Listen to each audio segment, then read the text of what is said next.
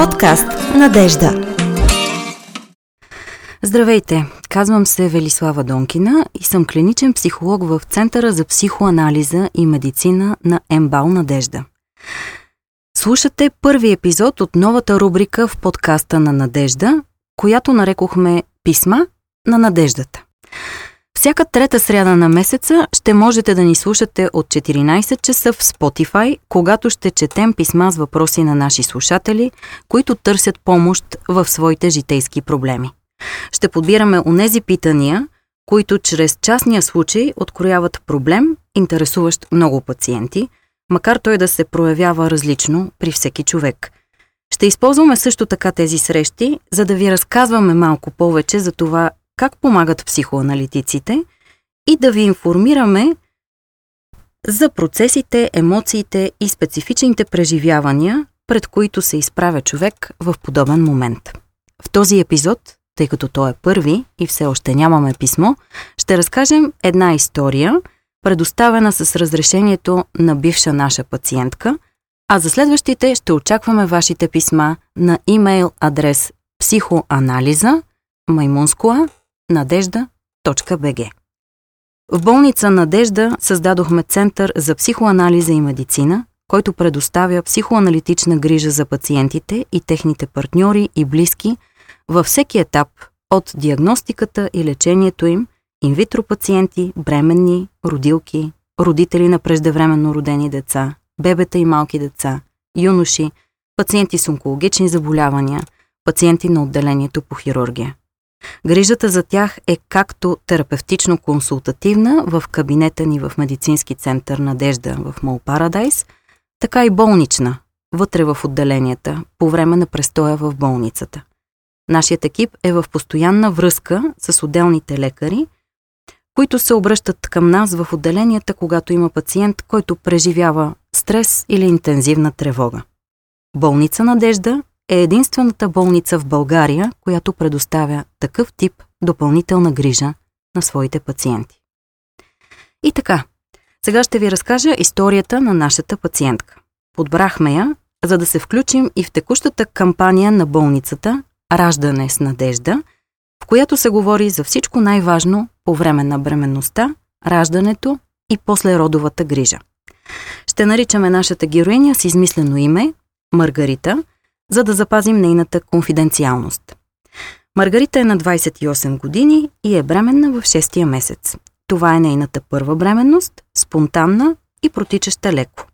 Маргарита работи активно на висока менеджерска позиция в голяма международна компания. Междувременно с партньора и строят къща и тя се намира във водовъртеж от майстори, проекти, покупки на материали, избор на мебели и, като следствие, разбира се, финансов недостиг. Както сама тя описва себе си, е изключително стресирана, сякаш е кълба от нерви, в постоянни тревоги от това дали бременността ще протече успешно до края, ще бъде ли готова къщата, за да посрещне новороденото и семейството като цяло, ще се роди ли бебето леко, ще бъде ли здраво, как ще изглежда, ще плаче ли много, ще иска ли да го носи на ръце, а трябва ли да го носи на ръце, да дава ли биберон или да не дава, дали ще има достатъчно кърма, ще успее ли да се справи с кърменето, как е най-добре да се казва бебето, тя самата ще се възстанови ли бързо след раждането, дали ще може да се справи с работата, докато настъпи самия момент на раждане, кой как ще я замести по време на майчинството, ще продължи ли успешно кариерата и след този период и ще може ли тя да запази работното си място и своята позиция. В допълнение, бушуват хормоните, тя става все по-емоционална, често плаче, Случва и се да забравя все по-често. И за капак на всичко това, казва тя, роднини и приятели не спират да я съветват добронамерено, че трябва да спре да работи, защото със стреса влияе зле на развитието на бебето, трябва да спре да шофира, трябва да лежи и да почива, трябва да си създаде приятни емоции чрез разходки в парка, посещения на изложби и на театри. Резултатът е, че Маргарита с всеки изминал ден става все по-стресирана, казва тя. Има твърд и крив корем в резултат на леки контракции и друга нейна бременна приятелка я предупреждава, че така ще се скъси шийката на матката и ще трябва да лежи докато настъпи момента за раждане, за да задържи бебето. Маргарита по свои думи е динамична, бърза, много активна, определя себе си като позитивен човек. Харесва работата си и не иска да я загуби, не се натоварва от нея, а се чувства заредена и реализирана. Но тревогите и вътрешните гласове в комбинация с непоисканите съвети от близки и приятели я смазват и тя се чувства все по-изгубена. Много хора, дори не задължително жени и не непременно по време на бременността си, често по различни поводи попадат в момент в живота си, в който се чувстват по подобен начин. Момент, в който се усещат стресирани, объркани, изгубени, несправящи се. Тези усещания могат да превърнат и най-очакваното събитие в истински товар и агония. Познавате ли някой, който може да бъде позитивен и да бъде успешен в агония? И тук мисля, че е много важно да кажем няколко основни неща, опитвайки се да коментираме тази история, която може би съвсем не ви се струва чужда. И мисля, че много от нас биха могли да разпознаят моменти от живота си, в които биха могли да се идентифицират с Маргарита.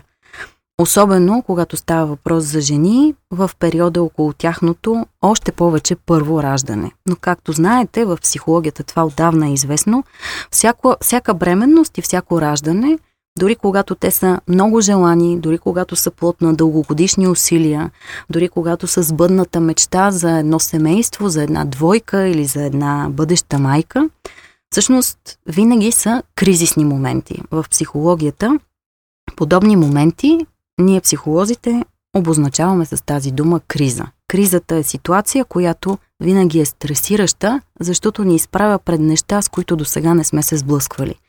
И неща, за които все още нямаме изработени начини, изработени алгоритми, изработени сценарии, чрез които се справяме с тях.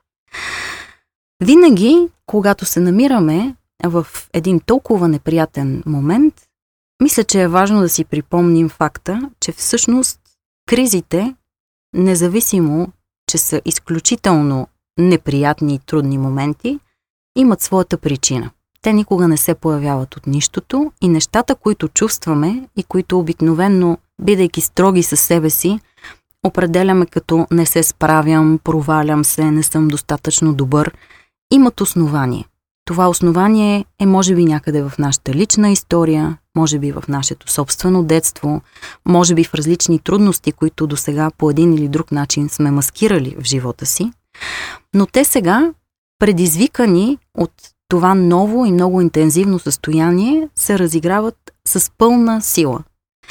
Опитвайки се да държим в ума си, че винаги има причина, онова, което е много важно да направим, е да си дадем шанс да бъдем търпеливи и добри със себе си и да спрем този много интензивен процес, в който добронамерените ни близки и приятели, опитвайки се да ни помогнат, ни дават съвети. Тези съвети затвърждават нашето усещане, че ние не се справяме, защото повечето пъти са ни абсолютно непосилни и непри... неприложими. И обвиняваме още повече себе си, че ето, ние наистина не заслужаваме да ни се случват добри неща, защото дори когато се случват добри неща, ние не се справяме с тях. Нещото, което е много важно и много а, бих искала а, да подчертая и в отговора си коментар а, на историята на нашата пациентка и към всички хора, които минават през трудни моменти, още повече младите майки или жените, които са в процеса на своята бременност – в пътя към срещата със своето бебе.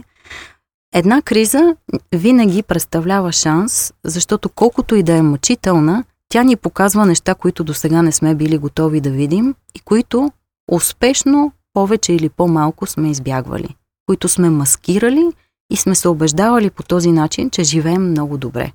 Щом се чувстваме толкова неприятно, щом се чувстваме толкова стресирани, щом преживяването ни е, че всъщност нещата са а, неудоволствени, това означава, че нещо съвсем не е било наред.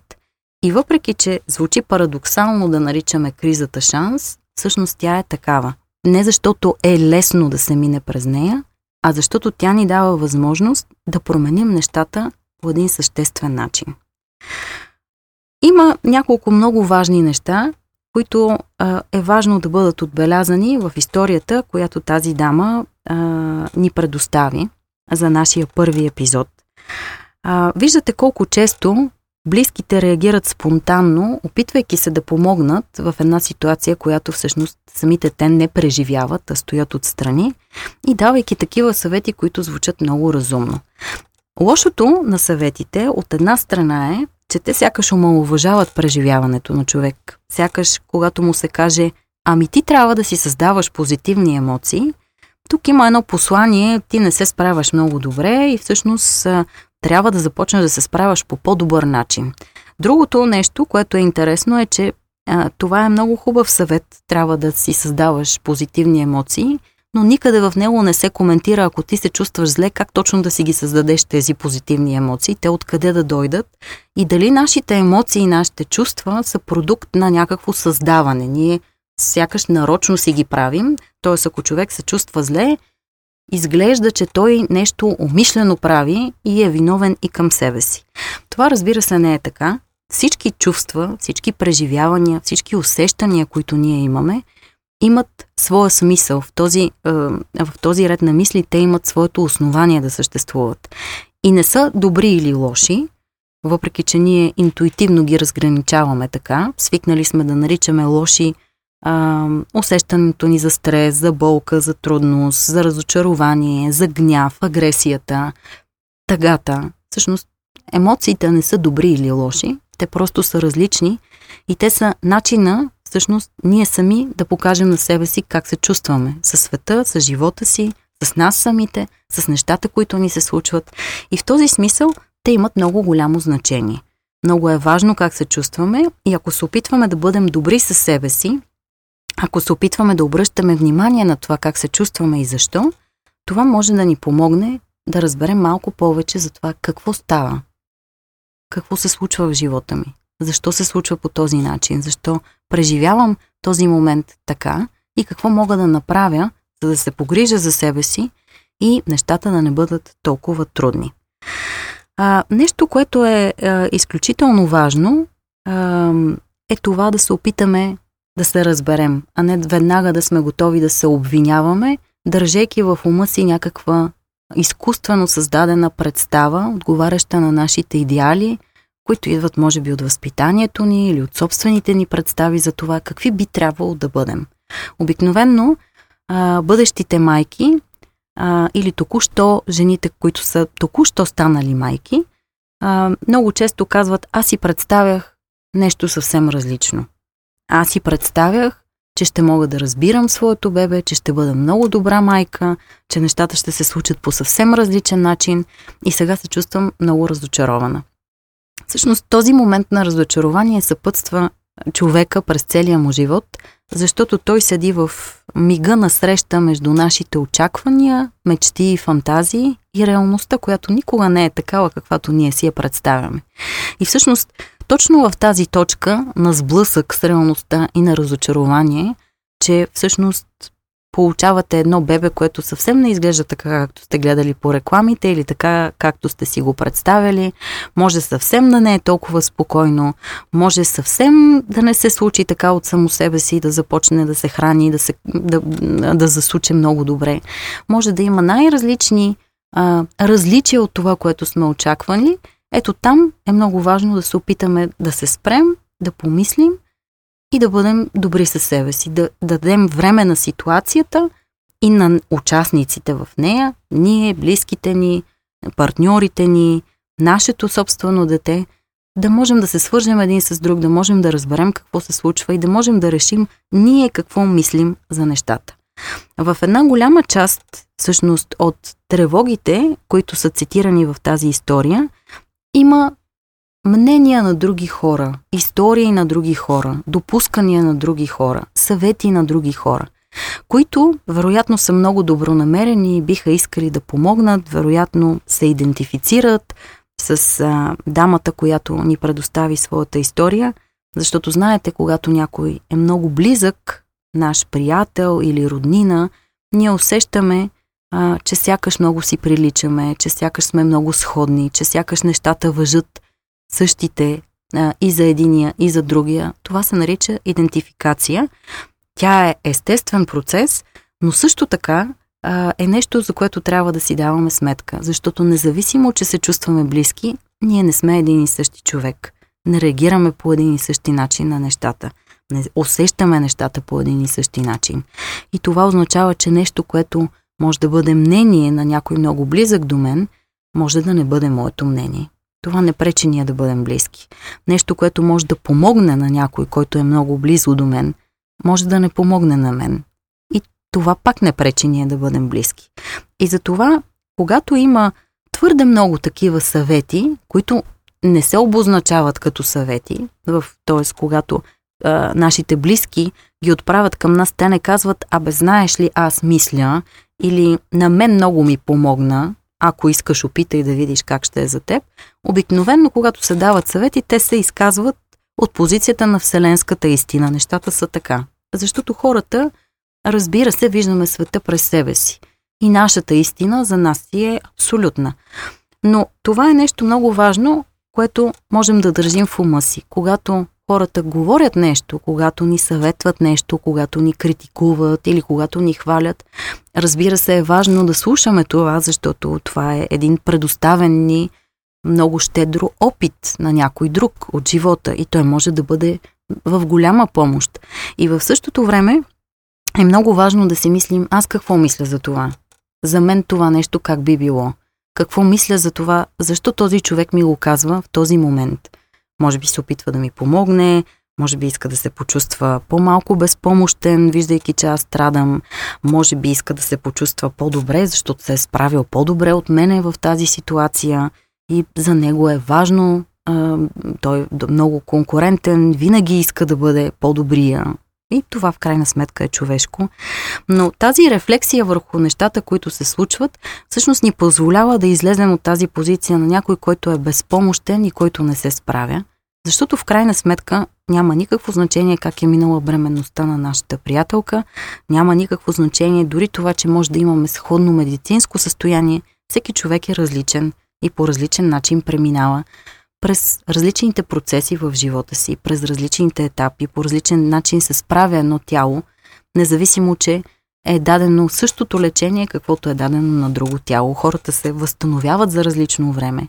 И това е част от тази много съществена характеристика, която имаме. Ние много си приличаме, но и сме много различни е, едновременно и това създава разнообразието в света. Ако си позволим да можем да мислим върху всички тези неща, от, започваме да си даваме сметка за тази индивидуална особеност, за, тази, за това индивидуално различие. И то ще ви, виж, виждате самите вие в тази история колко голяма част от напрежението би могло да свали.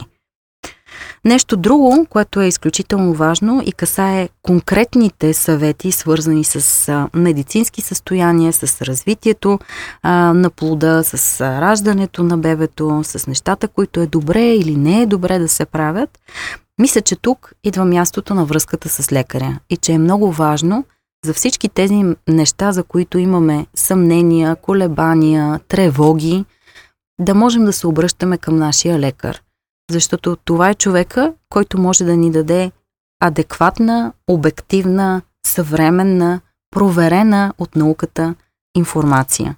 И ние можем да се опрем на нея. Оттам нататък, разбира се, можем да имаме своите възгледи, Можем да имаме своята история, защото нас самите така са ни гледали ние смятаме, че това е много добро. Или пък обратното, понеже нас така са ни гледали, смятаме, че това абсолютно не искаме да го допуснем в отглеждането на собствените си деца и така нататък.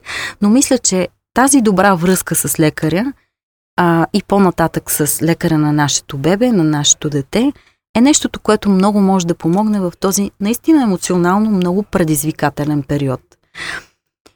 И има още нещо, което понякога майките забравят, независимо дали са бъдещи майки или вече настоящи майки, и което може би също много се подкрепя от хората наоколо, от очакванията им, от а, нагласите на обществото като цяло. Всъщност няма никакво изискване една жена в момента, в който стане майка, да престане да съществува и да не бъде повече абсолютно нищо друго, освен майка на своето дете. Напротив, Това е вредно както за самата нея, така е вредно и за нейното дете, защото не му позволява то никога в живота си, в развитието си, в порасването си да се разочарова от нея или да се отдели от нея. Ако една майка продължи да желае своя партньор, продължи да има интереси, които са важни за нея, продължи да държи на своята работа, на психологичен език ние казваме да имаме тази способност да инвестираме повече от един обект, който е важен за нас психично, да ни вълнува повече от едно нещо, да искаме да се занимаваме с повече от едно нещо, всъщност това е здраво, това е нормално. Защото в противен случай всичките ни усилия, цялата ни енергия, всичките ни интереси се свеждат до едно единствено нещо, то е свръхинвестирано. И това винаги води до не, лоши последици, защото знаете, винаги всяка крайност, както и в медицината, дозата прави отровата, показва, че нещо не е както трябва. В този смисъл, една жена, която е забременяла или е бременна или е родила, да продължава да се интересува от своята работа или да, да продължава да се интересува от желанието си да има дома си по определен начин или да продължава да се интересува от а, хобитата си, от приятелите си, от партньора си, всъщност това е много хубаво. Това не я прави лоша майка, която не иска да инвестира детето си, напротив, това прави нормална майка, която позволява, освен него, в живота и да има и други неща. Разбира се, когато едно малко бебе, което е току-що родено, се появи в живота на, своята, на своите родители и най-вече това пряко касае майка му, разбира се, в първите месеци, а, изискването за внимание към него, нуждите му, наистина са много големи. И това прави автоматично така, че разбира се, то, то заема голяма част, основната част в първите месеци от живота на майка си, но това не означава, че това ще бъде винаги така или че тя никога не трябва да желае нещо друго. Защото всъщност това а, тя да се върне към собствения си живот и да а, му позволи да се разочарова, че не е напълно на негово разположение, му позволява то да се ориентира към, както казваме ние, психоаналитиците, собственото си желание. Защото го оставя малко насаме и защото му показва, че да, ето за моята майка явно има и нещо друго, което е важно. Явно тя понякога предпочита моя баща, явно има някакви други неща, които нея много я вълнуват.